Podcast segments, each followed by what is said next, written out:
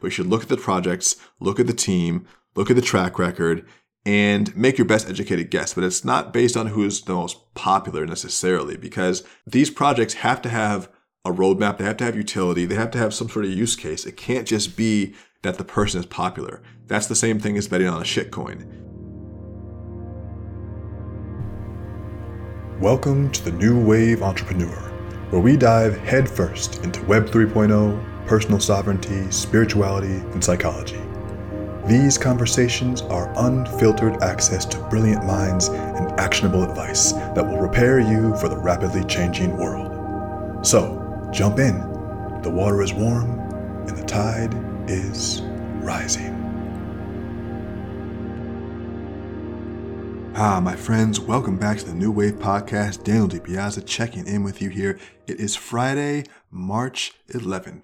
And uh, well, you know, you know, on Friday I like to do my wrap up of the week. I like to give you just an idea of what I've been looking at for the week, what I've been reading, and up to the minute updates on what's going on with with the world. And some things are funny, sometimes things to keep ways to keep it light, uh, you know, as well as heavy. But uh, we have a lot of really good, interesting headlines to dive into this week.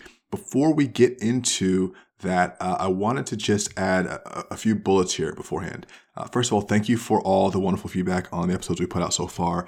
Even this week, we really have uh, stepped up the game with um, just just the quality of content we're putting out and the rate with which we're doing it and and the speed. So so thank you to my team for putting it out and thank you to all the listeners who are downloading it. Uh, every episode is getting more downloads now. Every email is getting opened a little bit more. Uh, so I know you guys are digging it and I appreciate the love. I appreciate the, uh, the the reviews. I appreciate the comments. Thank you. Seriously. Uh, if you haven't checked out newwaveentrepreneur.com, that's where we're hosting all of this. Um, and anything that I mention on the podcast, you can find it on newwaveentrepreneur.com. So that's the place to go.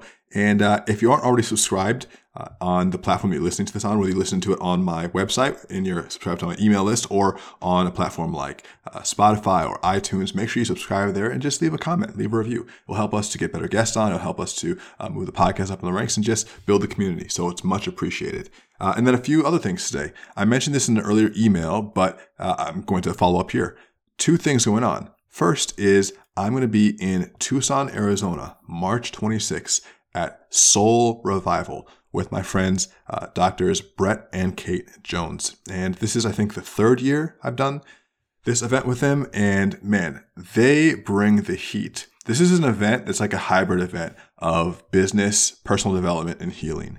And uh, they bring together health practitioners, entrepreneurs, and shamans essentially, and uh, and really interesting people who are from all walks of life, but looking to improve themselves and make a difference and make some money. And they bring really dope guests out. I have a great, uh, a great uh, speech I'm preparing for this year. Although to tell you the truth, I'm still putting together this conversation, but it's going to be all around the new wave. And what we're going to do is prepare our bodies, mind, and bank accounts for what's to come ahead. But this is, you know, my, my TED talk that's going to be just part of the experience at Soul Revival. Uh, you can get your tickets by going to newwaveentrepreneur.com. I've put the link up there so you can check it out there. So that's Soul Revival. Make sure you come see me. And uh, by the way, do you know that I do all these podcasts wearing my Swannies glasses? Have you looked at the podcast recently and seen me with these orange glasses? Well, it wouldn't be the first time. I've been wearing these things since 2015. Since many of you guys have been listening to to one version or another of my show uh, since maybe up to seven years ago, you'll probably have seen me wearing these Swannies glasses. This is by a company called Swanwick Sleep. Uh, and actually, the the glasses themselves, uh, they're uh, they're featured on the episode with James Swanwick. Uh, and that I just released that maybe two weeks ago as a throwback on a Throwback Thursday. So go check that out on uh, on Instagram or go check it out in the uh, in the podcast. Now those glasses are so good for people who, like me, are looking at screens all the time, who are uh, having trouble kind of like resting your eyes from constantly being stimulated by something bright and flashing. Not only that, but at night you'll find that it's hard to go to sleep if you've been looking at a screen for a long time and your your brain doesn't produce melatonin in the correct sequence. It doesn't produce it at the right time if your circadian rhythm is thrown off. And if you're looking at blue light all the time, um, it actually makes it harder to go to sleep at night because your brain still thinks it's supposed to be awake. This isn't, this has become pretty well known over the last couple years. I feel that like in the beginning when Swanwick glasses came out, people were still wondering, do these really work? And I think now it's pretty clear that they have a positive impact, you know, and, and to how much of the positive impact, I think it depends on your your life and your personality and you know and what you're looking for. But I would say for sure they have a definite positive impact on your life. Uh, and they'll they'll really help you to at least rest your eyes and make you feel a lot fresher from looking at screens and you know at, at a very uh, you know high level uh, help you sleep better at night especially if you're working into the night like i sometimes do anyway um, Swanwick Sleep is sponsoring this podcast now. I wear Swannies all the time, so it's no bullshit. You can look on the show and see. You can go to the website as well, uh, newwaveentrepreneur.com, and you can check it out, and it's, it's listed there. Or you can go to swanwicksleep.com forward slash Daniel, and you can check out the uh, the glasses, and you get 15% off when you do that, which is great. And uh, and they'll ship it right to you. And that's about it. So those are the people for today. Now let's let's jump into the podcast. I really want you to, uh, to, to tap in with me and let's let's talk about the headlines. We'll go right to it. First of all, we're we know that we're in the middle of a well, I shouldn't say we, but the world is experiencing or watching the conflict between Ukraine and Russia. And to a certain extent, there is an American involvement in that we have such a big presence in NATO. There is uh, a, a strain between Russia and NATO because uh, Russia is not part of NATO and Ukraine is, or we're trying to get Ukraine to be part of NATO, uh, and Russia doesn't want that. And, and America is, America has interest in Ukraine. I don't want to go down that rabbit hole today. I have a lot to say about what's going on in Russia and Ukraine, but I could make the whole podcast about that, and I, and I don't want to. What I will say before we kind of move on from that is that America has a hand in um, the breakdown of many diff- nations all around the world and doesn't absolve Russia of anything that they're doing right now. But I, if I were you and I were listening to this, I would just start to think, what is America's interest in all this? What is, uh, what are the different interests of the parties who are playing their roles? Could it be that you know, although yes, obviously we, we have empathy for anybody who is a victim of a war crime. The countries themselves are not uh, so innocent in that one country is uh, so so much of the aggressor and the other just the simple victim. Are there nuances to the argument, to, to, to the conflict here? Is there a large time horizon where things have been going on for many years, decades, perhaps even? Are there many different personalities and opinions and desires involved. So this conflict has many different shades to it. And the way it's painted in our media is very much one sided. If you looked at Biden's uh, State of the Union, which I watched maybe 15 minutes of and watched some highlights, I didn't watch the whole thing, but I watched uh, some of his, his thoughts on, you know, Russia. And uh, I just, I guess from my perspective now, I just I would I would much more appreciate a truthful telling of the nuance than the overall whitewashed perspective of Russia bad, everyone else, you know, with America good, and you know, us coming with this with this false authority that we have some sort of moral uh, high ground to stand on when if you just look very even closely beneath the surface, not even deep, but closely beneath the surface on both parties, there's so much corruption and there's so much uh, there's so much greed and there's so much just really nasty stuff going on on both parties, not just one. And it doesn't absolve Russia of anything that they're doing. So it's not about that. It's not. someone put in the comments on Instagram, "Oh, so you're on Team Russia?" That's obviously, obviously not. Uh, and I'm not even on uh, Team Ukraine. I'm on. I'm on Team people of Ukraine the, the political situation, I think, is different than the people who are affected, the, hum, the human element of this. The political element, I don't have an opinion on. The human element, you know, and I think that is what we should all agree is the real uh, tragedy here in terms of a sovereign Ukraine and what Russia needs and you know all of that. You can look and there's most of Russia doesn't want this either. If you look at what the actual uh, citizens of Russia are saying, you know, and some some things that have been leaked out for sure that Russia Russian citizens are not happy about this anyway. So all of that to say. Um, there's a lot to explore in this conflict, and I wouldn't I wouldn't advise you to, to take it on surface and face value. That's all I'll say. Maybe we'll come back more uh, later next week. We'll talk more about this stuff. You can watch the news if you want. I don't know how much useful value you're going to get from that. I would recommend you just check out different uh, different written news sources. I recommend you check out different independent journalists on YouTube and Substack. I recommend you check out a variety of sources and form your own opinion about these things because global geopolitics is always uh, more complicated than it seems. And it's not just that, oh, Putin has gone crazy and he's just lashing out on Ukraine. It's always a little bit more than that. So, anyway, that's what I'll say. Okay, uh, moving on. So, let's talk. I have a few different categories of things I want to talk about today. Um, I want to talk about some tech news. I want to talk about some good news in um, in the U.S. educational system. I want to talk about some crazy news in the influencer celebrity space. I want to talk about some economic stuff in the U.S. and I want to talk about some crypto stuff.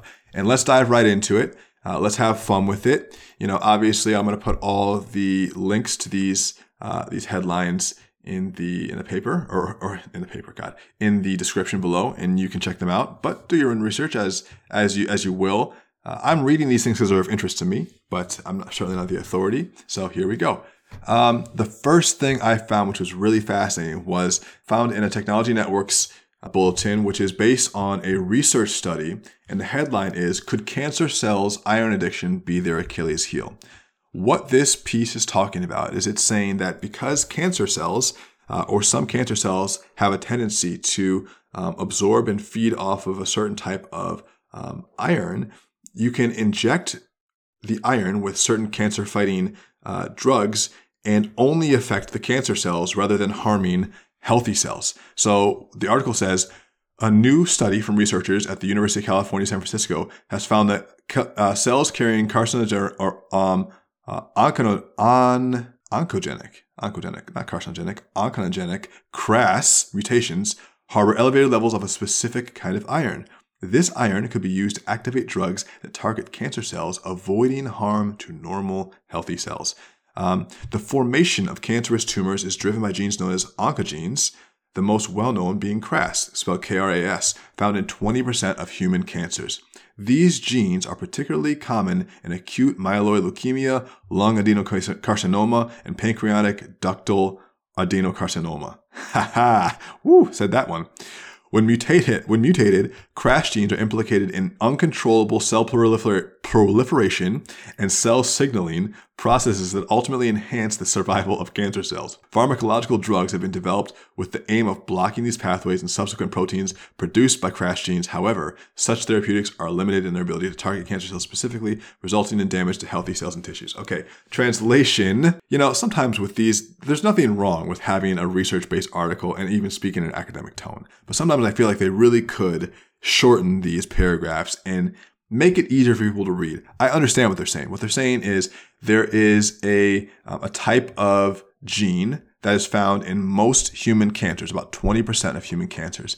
And that gene is addicted to iron. And by, by creating drugs that, that specifically um, affect that type of gene, they can essentially eliminate it from the inside out without having to affect healthy cells. So this is pretty cool.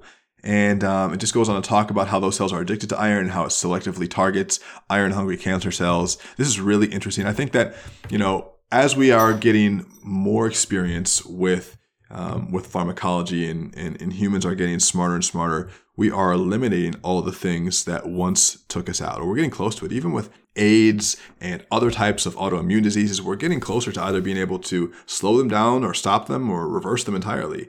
And we're finding that some of the things that we thought were just random are lifestyle related. We're finding that um, we're finding that certain things um, are completely being eliminated. I mean, now one of the things that's interesting, and I was reading this somewhere, I forgot where I read it now, but the idea that as we eliminate more of the things that used to kill us, one of the new dangers is us as a population of humanity surviving so long that that growth and that that uh, imminent exponential growth is what kills us because we no longer die from natural diseases. And the natural diseases are in, in many ways meant to eliminate us. But, you know, how can you not want to use the science that you've been given that seems to be a function of God to be able to eliminate the chance of death from things that are painful, like cancer? And I applaud them for doing this research. It's pretty cool too. Uh, I mean, you know, the, the it also makes you realize that man, there's just so much going on in the world and you just can't keep track of it all, especially when you're looking at all the different things that are happening in technology research and medical research. And um, there are people that are working on things their entire lives that we never even have exposure to. I think I read something, uh, or, or, or, no, one of my friends told me, Joe Klemczewski, he said something along the lines of when you have a bachelor's degree, an undergrad degree, you know nothing about everything. And when you have your PhD, you know everything about pretty much nothing. Meaning that someone who has a high level of education in a very specific field it's so specified that they spent all their time learning almost just that field and it's basically nothing of the human compendium but it goes very deep. Whereas the what the undergraduate knows is a very wide amount of nothing. It's basically everything. But um, i just thought it was a funny comparison so awesome. I'll put that in the show notes. Now here's something interesting which i thought was very encouraging. Uh, this is coming out of cnn new mexico's governor just signed a bill to make college tuition free. So this this is really cool. Uh, for most New Mexico residents, college will now be officially tuition free. New Mexico Governor Michelle Lujan Grisham signed on Friday Senate Bill 140, otherwise known as the New Mexico Opportunity Scholarship Act, First introduced in 2019, the plan will waive tuition for any students attending any in state public school or tribal college, including community colleges. For over a quarter of a century, New Mexico has been, uh, this is quote, for over a quarter of a century, New Mexico has been a national leader in providing free college to its residents. A fully funded opportunity scholarship opens the door for every new, uh, no, uh, new Mexican to reach higher, strengthening our economy, our families, and our communities. Lujan Grisham said in a statement, quote, signing this legislation, uh, legislation sends a clear message to New Mexicans that we can believe, that we believe in them, and the contributions they will make for their families and their future uh, uh, of our great state. So this is really cool, and this is what I find so interesting about this. And I know that New Mexico is not uh, maybe the most populous state, and there there can always be excuses to, as to why something can't be done. But we have to look at instances where things are done. And I don't think there's any reason that if New Mexico can give free college to their uh, their students that we can't do that in every state at the state level or nationally at some point. And Joe Biden, uh, it's not just about Joe Biden. Presidents before him, up until Joe Biden, have had no success or no interest, either either or, no success or no interest in getting Americans free college. We know that many countries in Europe have free college, and they are uh, they they at least benefit from that. You know, we don't have to argue or or talk about which government system is uh, is the best all the time. But I can say that free education is definitely beneficial uh, to everyone involved. So why not? We already pay so much in taxes. We already have. We're supposed to be the richest country in the world, and yet we can't do some of these basic things. So this is something I think is important for all of us to, to look at and notice as a model. And I'd like to see other states follow New Mexico's lead. And I applaud, um, I applaud the governor for making these awesome moves. So good job, New Mexico. And I want to go on a vacation in New Mexico. You know, ever since I saw Breaking Bad, I thought, man, like that just looks so cool. I always love the desert. If you guys have seen any of my stuff on social media, you've seen that I uh, like I go to Joshua Tree sometimes, or I'll go to um, Tahoe or Big Bear. Those aren't really desert, but I like to go to the desert. Sometimes I go to, I go to uh, Arizona, and um, and I just love being in the, in the hot rocks. But New Mexico is somewhere I haven't been yet, except for maybe driving through once, and I'd like to spend some time out there. And I've heard very good things. So anyway, that's it for that. Okay. Uh, now let's move on to something a little bit more, I don't know, I guess you could say grim, but it's important to know. Uh, this coming out of uh, VOA News, and Amazon rainforest nears climate tipping point faster than expected. So, according to this article, hammered by climate change and relentless deforestation, the Amazon rainforest is losing its capacity to recover and could irreversibly transition into savanna with dire consequences uh, for the region and the world, according to a study published Monday. Researchers warn that the findings mean that Amazon the Amazon could be approaching a so-called tipping point faster than previously understood. Analyzing 25 years of satellite data, researchers measured for the first time the Amazon's resilience against shocks such as droughts and fires, a key indicator of overall health. Resilience has declined across more than three quarters of Amazon basin, the Amazon basin, home to half of the world's rainforest. Researchers reported in the uh, Journal of Journal of Nature Climate Change. In areas hit hardest by destruction or drought, the forest's ability to bounce back was reduced by approximately half, uh, said Tim Lenton, director of the university's Exeter Global Systems Initiative. Our resilience, uh, quote, our resilience measured change by more than a factor of two in the places nearer to human activity than in places that are driest. Uh, he said. So this is saying that the the rainforest ability to withstand droughts and fires in savanna-like conditions is reducing. So it's it's basically it's it's weakening its ability to resist the encroaching spread of dry land, drought, and wildfires are happening, partially because of the deforestation and partially because of the climate itself, which are two separate issues. The deforestation is, especially in Brazil, a problem because the president in, in, in Brazil is actively deforesting um, the the Greenland, and it says in this article that just under 20% of the Amazon rainforest, straddling nine nations and covering more than 5 million square kilometers, which is 2 million square miles, has been destroyed or degraded since 1970, mostly for the production of lumber, soy, palm oils, biofuel, and beef. So this is really interesting, guys, because the Amazon itself isn't just a nice forest. It's actually one of the top providers of oxygen for the planet. And so, I don't know, it just kind of shows that hu- humans are kind of dumb. The fact that there would be any, first of all, the fact that there would be any argument over the climate change is so dumb because it, it's not it shouldn't be about the political ramifications of the, the any policy that comes from from climate change. That's secondary to all of our overall health. You know it, it's a thing that's happening. It's not a political statement. Just like covid really shouldn't have been politicized even though it's it was and is heavily politicized. But um climate change should not be politicized. And and yet even for years up leading up to now, people have been some denying it completely happening when we should be saying, look, 20% of the rainforest is almost gone. The rainforest is what provides a lot of the oxygen for a good part of the planet because trees produce O2 and they also absorb CO2. So they're really important.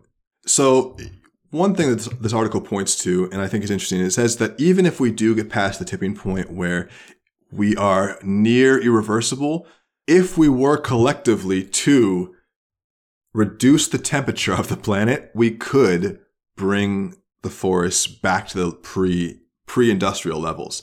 But the question is, are we smart enough as a society to do that, to, to coordinate and do that? If COVID was a dress rehearsal for working together as a planet, we failed. Other than that, you know, I would be hopeful, but since I've seen us in action recently, now I'm not. Either way, I just want you guys to know and maybe do your part in some way. You know, like recently we had a podcast on uh, with the Crypto Coral Tribe, who is actively raising resources not just for charity, but to to partner on projects with a community where they're using crypto and NFTs to um, put money towards reforestation, to to creating more to creating more like like resources for for natural preservation. So anyway, listen to that podcast. I was like maybe like six or seven podcasts ago, maybe last week. Anyway, it was a good one. So that is something to, to know about. Uh, I'll put this article in the show notes as well. Uh, I have a few more here that I think you're going to be interested in. So the first one is, ooh, now this is coming out of, so, so let's transition into some, into some crypto news. Okay, let's talk about some crypto, some juicy crypto stuff. So this is coming out of, uh, off of, of Crypto Market Report. So Jake Paul exposed as a $2.2 million serial crypto scammer. So here's the brief on it. An investigation has linked Jake Paul to a series of dodgy crypto projects and promotions. CoffeeZilla, who is a well-known YouTuber and uh, I think some of his stuff is pretty funny, CoffeeZilla has exposed Jake Paul's connection to Yummy and MILF and revealed profit he made. I think those are, are NFT projects. The YouTuber also had his own phallically inspired project titled StickDicks. Okay. Uh, let's read a little bit more about this. So, YouTuber Jake Paul has been connected to a series of dubious crypto promotions in an investigation conducted by crypto sleuth CoffeeZilla Jake Paul is already the focus of some serious investigatory, heat thanks to the SafeMoon class action lawsuit. That, uh, the suit alleges that the famous social media irritant, along with fellow celebrities including Backstreet Boy Nick Carter and rapper Soulja Boy Lil Yachty, made false or misleading statements to investors about SafeMoon. The suit further alleges that this was done to profit the profit of Paul and his celebrity peers and to the detriment of ordinary investors. With a legal case working its way through the courts, YouTube internet detective CoffeeZilla cast a closer eye on some of Paul's other crypto projects and promotions. The project under scrutiny included Sacred Devils, Yummy, MILF, and Stick Dicks, a phallically focused NFT project founded by Paul himself and promoted by porn star and NFT scammer Lana Rhoades. CoffeeZilla first explains the, uh, the difficulty in investigating the characters such as Jake, uh, such as Jake Paul. Quote from CoffeeZilla: On the one hand, everything on the blockchain is trackable and publicly available, which is a good thing, said CoffeeZilla. On the other hand, it's super easy to set anonymous crypto identities whenever you want to do something dodgy. Uh, let's let's get to some of the juicy stuff here. The first crypto project which CoffeeZilla connects Paul to is uh, League of Sacred Devils, an NFT project linked to the scamming, scam ring behind Faceless and countless other rug pull projects. For his part in the promotion of Sacred Devils, Paul received a sizable 39.9 ETH. So let's see, how much is 39.9 ETH? I think I think ETH is what today? It's like 2500 2600 let's see let's say it's 2500 because it's been down recently so even at 2500 and let's round it up to 40 eth 2500 to 40 okay 100 100 grand not bad not bad okay so we received 100 grand Stick Dicks was an NFT project led by Paul, which netted the influencer over 1.5 million. Paul failed to deliver on the roadmap for the project, and investors lost their money when he walked away. Wow. SafeMoon became the key to unearthing further bad practice from Paul. Using block explorers and basic, basic chain analysis, CoffeeZilla was able to, for the first time, uh, to link a $109,000 payment from SafeMoon to a wallet address held by the YouTube influencer. The same address was linked to payments from MILF, Token, and Yummy. In every Paul, in every case, Paul created a new wallet to receive his tokens, but he then transferred the tokens to the same wallet to cash out. CoffeeZilla was able to show that in each instance, a payment to a wallet connected to Paul coincided with an undisclosed promotional post by Jake Paul. The payments could be linked to a publicly available profile on Rarible called, Rarible called Problem Child with at Jake Paul in the bio. So in total, CoffeeZilla was able to conduct uh, the star, uh, connect the star in crypto promotions and projects totaling $2.2 million. So this is really, so this is interesting. Okay. So the first, I think the first takeaway from this is at, okay, as someone who is in the public eye, I think it's okay for someone to launch a crypto project. I think it's okay for someone to launch a crypto project. I think that for someone to launch a project, they have to have a plan to do it and you have to see that they followed through on a project before. So what I would do is I would study people, look at their behavior, look at if they if they deliver on their promises and base your base your investment on that. And even then, there's no certainty. There's no certainty. And a lot of these big YouTubers and these big like porn stars and these big like Floyd Mayweather did uh, an NFT or some crypto even in 2017. A lot of these people are going for super quick cash grabs and they're making tons of money and then there's no accountability to do anything because it's all digital and you can say oh well we decided not to do it or whatever or it's still in development or we're you know we're working out the bugs or whatever i mean you can say anything and there's just there's so much gray area for what is um, what is acceptable right now and i think that there will be some value for sure in regulating some of the crypto market but at the same time you have to be your number one you know bodyguard when it comes to defending yourself against scams and I don't have anything against Jake Paul personally. You know, I don't know him. I don't have anything against him personally. I don't I don't know what his character is like, but he wouldn't seem to me to be the most trustworthy person to invest in for an NFT. So, yeah, I don't know. That that would just be because when you look at a project, you have to look at who is in the project, what the track record is, what and you know, by the way, this is like having also made mistakes. Me personally having made mistakes. So I'm only speaking to someone who has, from my own experience, seen the the other side of not doing this. But you should look at the projects, look at the team, look at the track record, and make your best educated guess. But it's not based on who's the most popular necessarily, because these projects have to have a roadmap, they have to have utility, they have to have some sort of use case. It can't just be that the person is popular. That's the same thing as betting on a shitcoin. So I don't really feel bad for anybody who invested and lost their money uh, from Jake Paul, but I do feel like it's irresponsible for him to do that. And I feel like he probably won't get too much accountability because, you know, how could he? So anyway, those are those are my thoughts on that. Uh, let me see what else we have here. So this is something interesting. It's more about the economy. This is an article coming out of CNBC, and it says moving how much you need to afford a new house, and it basically is just talking about the crazy rate that inflation is going up in the US and how inflation is now over 7.5%, which is more than even it was at the end of last year. And again, these are official reports, but let's be honest. Do you trust the official report? I mean, if I was part of the the the bureau doing the official reports, I would be looking to tone it down too. Like their whole job is to make it look as good as possible. And seven and a half is already looking really bad. So I would imagine it's at least ten, if not more, which means that things are ten percent more expensive than they were last year, or that your hundred dollars is really only worth ninety. And I'm sure you're seeing that in a lot of places when you look at the pump, when you look at the price of groceries, when you look at the price of housing, all of that. I'm feeling. And this article goes out to uh, talk about the fact that there are five cities where, according to them, home ownership is out of reach. Um, and I, will take you through these. And I want to hear what you think. And I'm, I'm, curious, actually, you can put in the comments on this uh, on this episode. I'd like to hear how much does housing cost where you live. But it says five cities where home ownership is out of reach. The first city is LA, and it says the average home price is six hundred forty-two thousand and the minimum income needed for that would be 130,000. So it's 130,000 just to live as a, I think what they're considering a um, middle class lifestyle in LA. But the average actual median income, or I should say the actual median income is around 62,000. So most people would need 130,000 to live middle of the road, but the average income is about 62K. To, uh, having just come from LA, I can tell you that's accurate. San Francisco the average home price is $1.1 million. And the minimum income needed just to live a middle class life there is about 226K. Almost a quarter million dollars. The third one after that is Honolulu, with a home price on average of 685K. 130K is the minimum needed.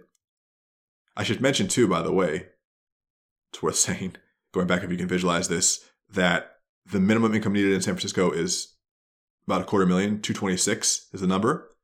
But the, the actual median income, the median income is 112. So as with LA, the median is about half of what the minimum is needed for middle class families. Same thing in Honolulu, where the average home price is 685, the minimum income needed is 123, and the actual median, inc- median income is 63k. Same in New York, basically, where the average home price is 600, the minimum needed is 120, and the actual is 63. And same in Oakland, where it's about the same as New York. So, from my perspective, that has been a similar experience. It's been a similar experience. Uh, now, if you look at the five most affordable cities to buy a home, the five most affordable cities, and I won't list all the prices here, but the five most affordable cities are number one, Detroit, Number two, Akron, Ohio. Number three, Toledo, Ohio. Number four, Fort Wayne, Indiana. And number five, Fishers, Indiana. And you know what? I know people in almost all these places. And if you want to live there, fine. But I wouldn't want to be in Detroit. I have a lot of family in Detroit, and I don't think anyone wants to be in Detroit. Um, I have some friends who've lived in Akron, and I don't hear sparkling things about that. Toledo, Fort Wayne, Fishers. Like, I don't know. You know, no disrespect to people, people in those places who are listening to this podcast, but it's more like the yes, it, it costs less to live in those areas, but I feel like the economic opportunity is also lower, depending on what you're looking to do. That being said, in a um, in a digitized economy, one could live anywhere. In the new wave, you could live anywhere. But I tend to think that in those areas, yes, it's cheaper, but you also look at the actual uh, median incomes and they're much lower as well. And, and the same, uh, those trends are interesting to look at. So I just, what I would like is to, I, I want to have my cake and eat it too. I want to, I want to live in the city of my choice and I want it to be affordable.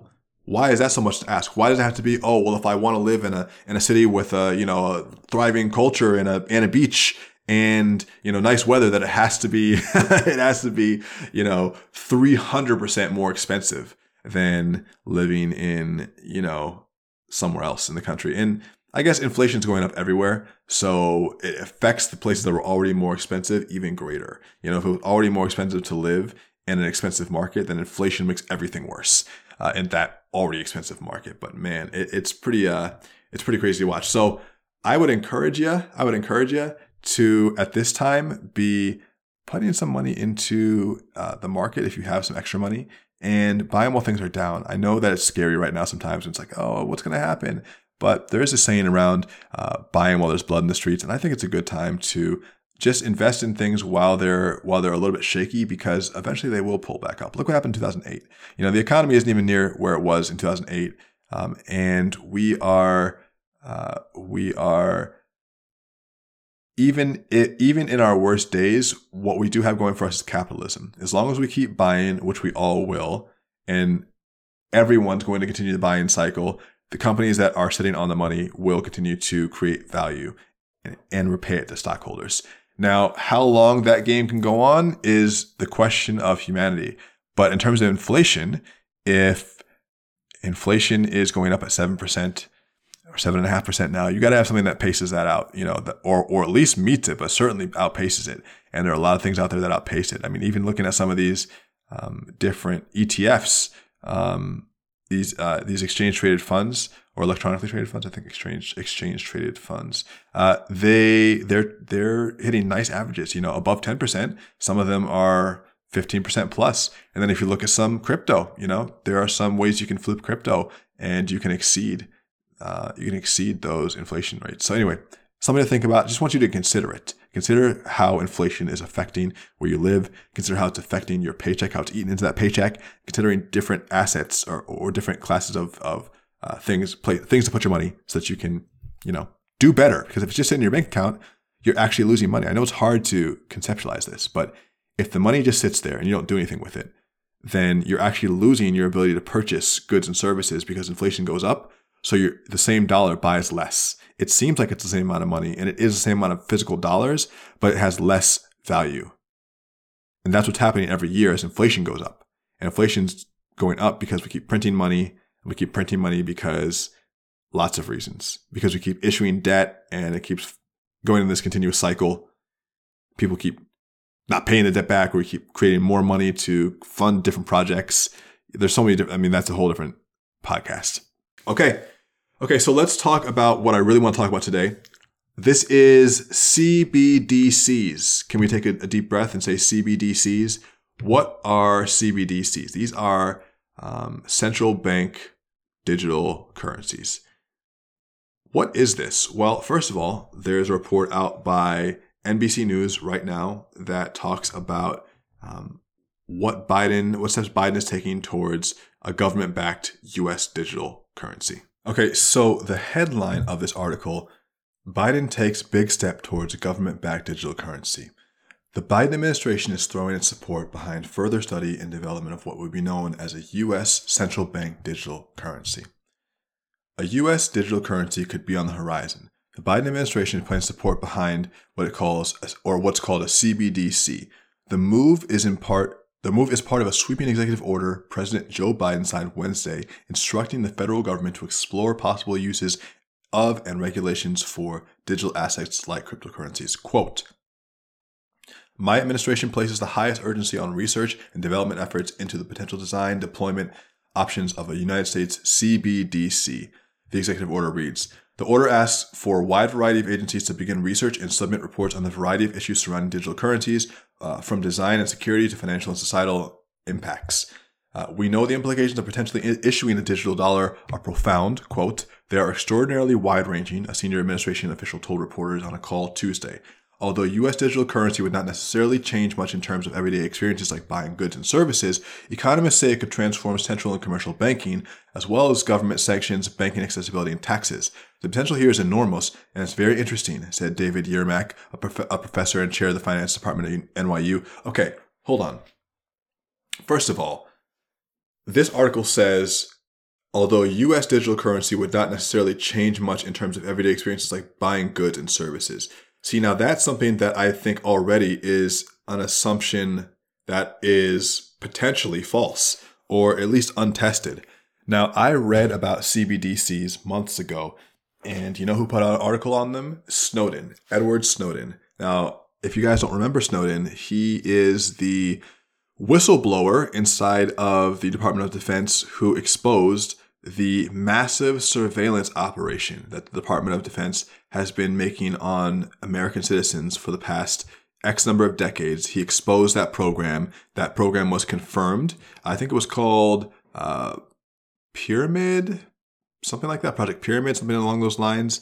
And uh, this was something that Barack Obama, you know, clearly acknowledged. This is something that he is now still in exile for because he knows if he comes back, he's going to be um, he's going to be tried for probably treason and and all types of war crimes, spy crimes, all this stuff. And he writes an article um, on a Substack.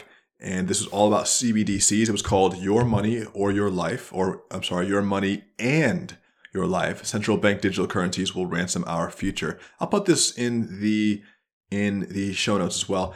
What this article gets at is that there are multiple different ways that a CBDC is not a digital dollar.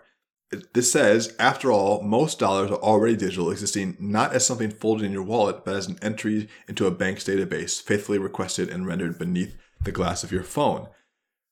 A central bank digital currency is not a state level embrace of cryptocurrency either.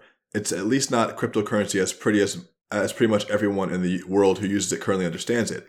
A CBDC is something closer to being a perversion of cryptocurrency, or at least the founding principles and protocols of cryptocurrency, a crypto fascist currency, an evil twin entered into the ledgers on opposite day, expressly designed to deny its users the basic ownership of their money and to install the state uh, to install the state at the mediating center of every transaction. Let's see, what else does he say here? This is a very interesting article.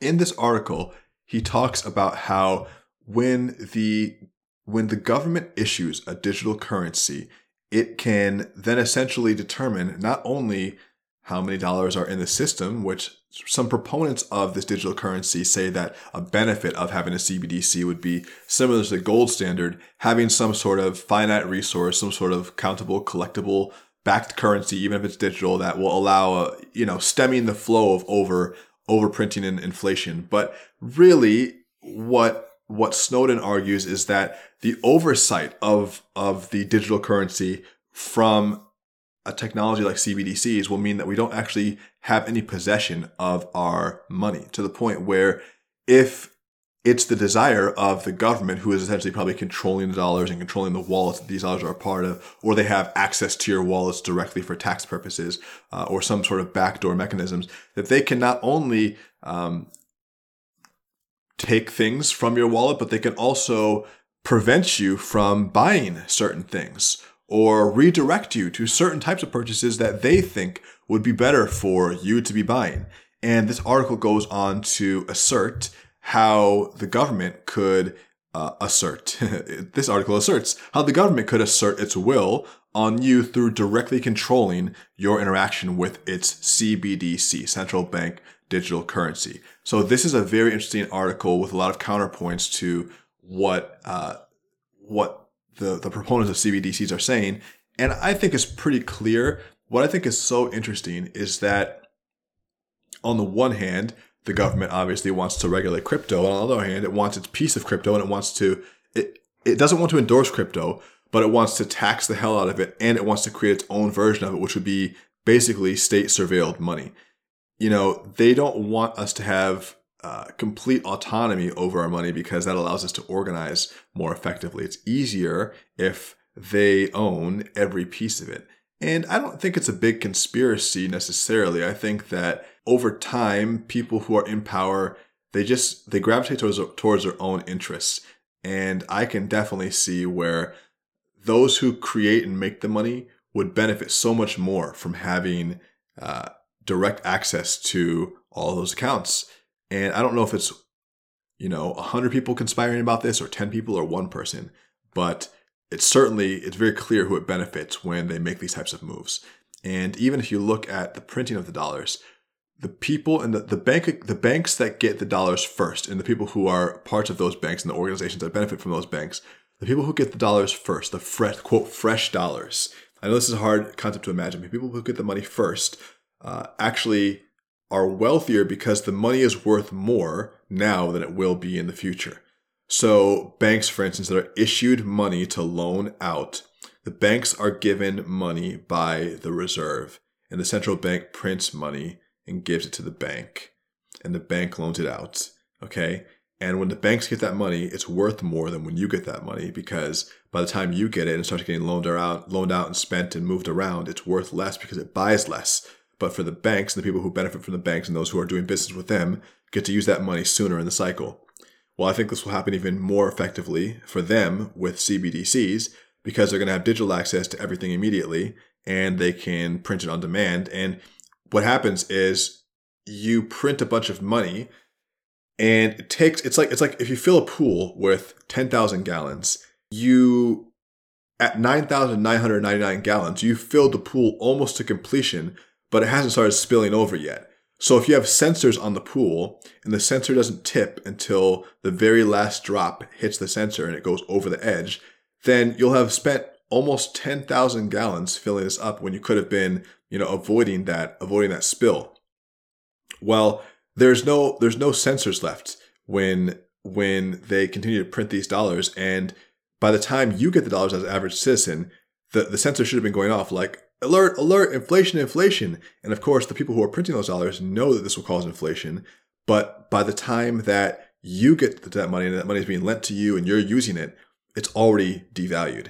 And so it's just interesting because with digital currency the the the sensor will still take a while to go off as they inflate the currency as they print more digital dollars, as they print more, as they add more digital money to the CBDC ledger. Like the inflation will still happen, but there's a lag effect between them printing the money or them creating the money on the ledger, the, the central bank creating the money on the ledger, and us at the gas station, at the pump, and at the at the at the grocery store feeling the effect of money being worth less. And in that time period, those at the top benefit tremendously. So that, yeah, I had, I had to say that a few times before I nailed the point. That's what it is. It's hard to imagine the money printing cycle and how it works, but that is essentially what happened. So anyway, this is very interesting. I'll put these articles, both the the NBC article and the Biden article in the show notes. I encourage you to look at this stuff. I encourage you to read the stuff, understand it for yourself. I encourage you to understand what's going on in our world. I encourage you to let it inform you of uh, of the changing economy, the changing technology, the potential for you to advance, the potential for you to take advantage of what's happening, you know, and just being aware of everything that's going on. And that's part of you being a responsible citizen, part of you being a, you know, a mentor to others, part of you being a leader, part of you being an entrepreneur, part of you being just, you know, a better person, knowing what's going on. So these are just some headlines, a couple news bites, some things I found interesting, some things I found funny, some things I found inspiring. Uh, that's it. You can hit me up, Daniel at newwaveentrepreneur.com, at Daniel. On Instagram.